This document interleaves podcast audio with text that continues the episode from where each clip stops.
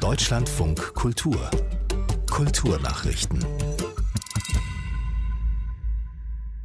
MTV feiert heute seinen 40. Geburtstag. Am 1. August 1981 sprachen junge Moderatoren, sogenannte Videojockeys, das Fernsehpublikum an.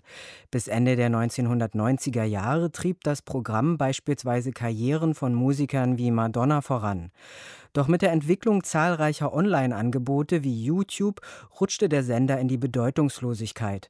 Bis heute ist MTV auf Sendung. Das Grammy Museum im US-Bundesstaat Mississippi widmet dem runden Jahrestag eine eigene Ausstellung. In der brasilianischen Metropole Sao Paulo ist rund sechs Jahre nach einem Großbrand das Museum der portugiesischen Sprache wieder eröffnet worden. Das sei ein Fest für die Zukunft der gemeinsamen Sprache, sagte der portugiesische Präsident de Sousa bei der Eröffnungszeremonie. Das Museum der portugiesischen Sprache war vor dem Brand eines der meistbesuchten Museen des Landes. Besucher konnten dort auf interaktiven Bildschirmen mit Wörtern spielen, ihre Bedeutung kennenlernen und neue Vokabeln kreieren. Die Schauspielerin Barbara Colcerio ist bei den Nibelungen-Festspielen mit dem Mario-Adorf-Preis ausgezeichnet worden.